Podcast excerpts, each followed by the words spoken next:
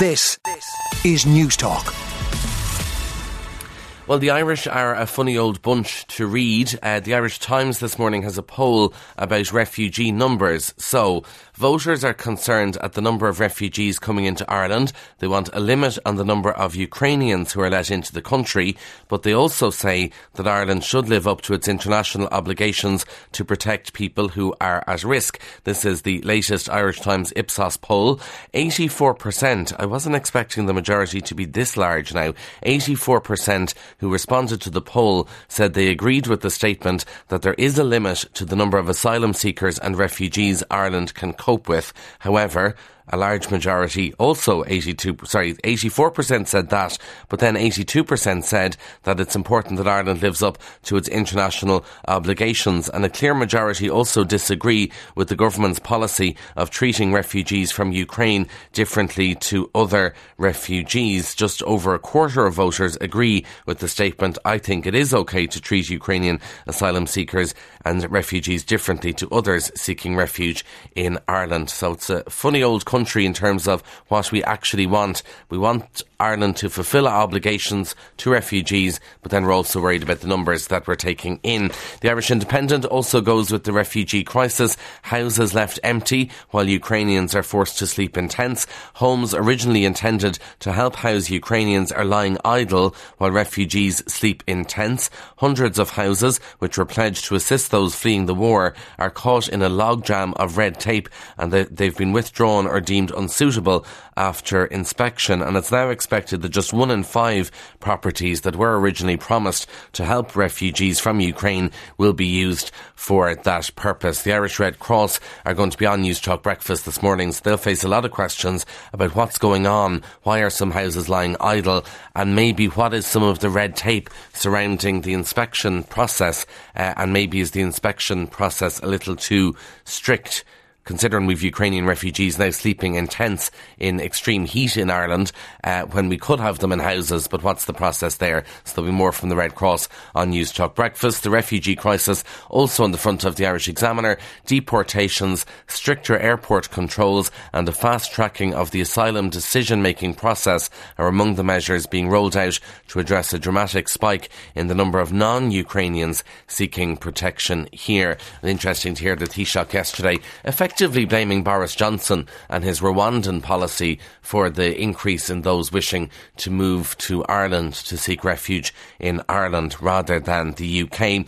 The Irish Daily Mail has what it calls an exclusive on the front page, the end of discretion for Gardaí, and this is the power of Gardaí to strike out prosecutions in the district court has been officially removed in a seismic overhaul of how motor offences uh, are pursued in the state. Senior Garda sources say that the move came after reviews made in the wake of allegations by Maurice McCabe and due to recent criminal investigations into Gardaí over non-pursuance of offences. So essentially the story is that Garda officers have lost the power to strike out motoring offences in court, which is something we've become used to in this country.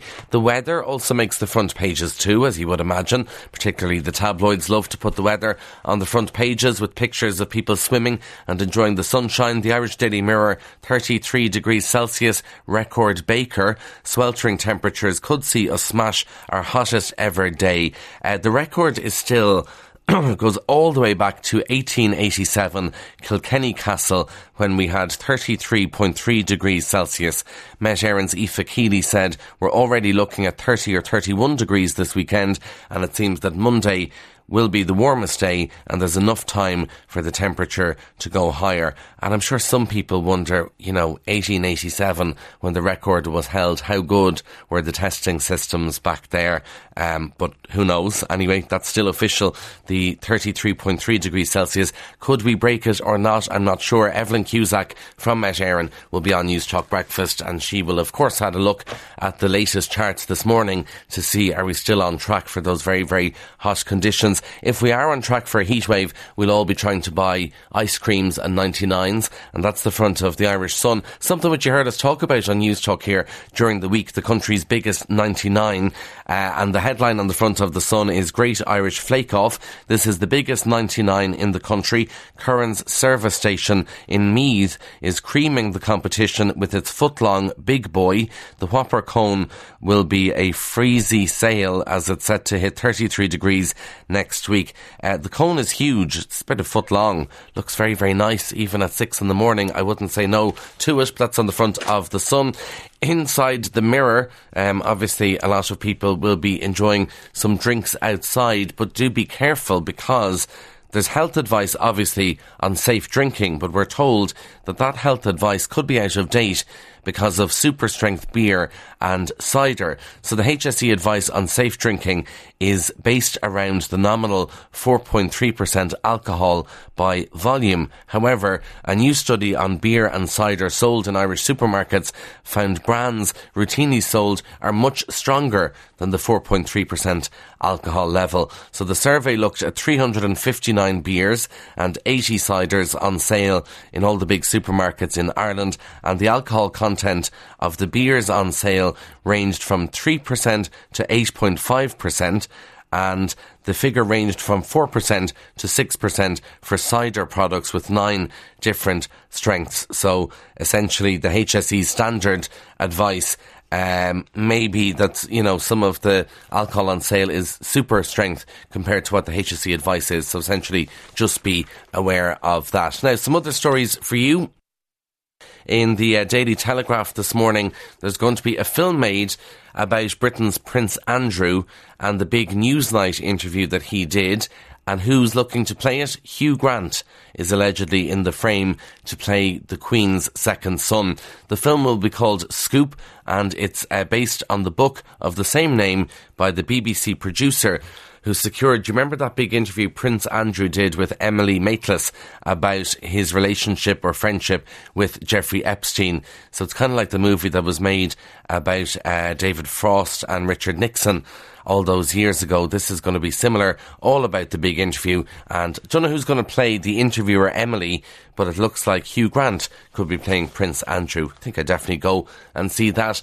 If you're wondering this morning why some people are skinny and other people try really hard and can't get skinny, well, the reason is, according to the Irish Independent, uh, that they are known as the super lean. So scientists have shed light on why some people can eat what they want and never gain weight, and the rest of us look on and go, I'm so jealous of you. They're known as the super lean. They have a BMI of less than 18.5. Now, up to now, we kind of thought that these people were more physically active and burning more calories, but actually they found that these super lean people move less than their normal weight counterparts, and they also eat around 12% less than people with normal BMIs, uh, and that's why they stay skinny. If you're wondering, apparently the results came as a real surprise to the researchers there.